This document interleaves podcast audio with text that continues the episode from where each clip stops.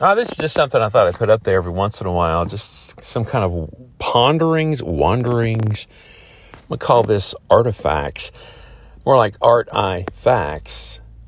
And today's has to do with the rare but not so rare appearance of the moon at midday or uh, early morning, even late afternoon. When the the point is that the sky is lit, it's uh, a bright blue sky usually when you see the moon, and it's kind of fading from a whitish into the sky color where it is, almost like that Death Star.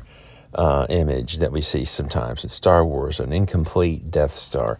So it's kind of fading, and I'm wondering to myself, I see the little blotches on there, the round parts they call craters.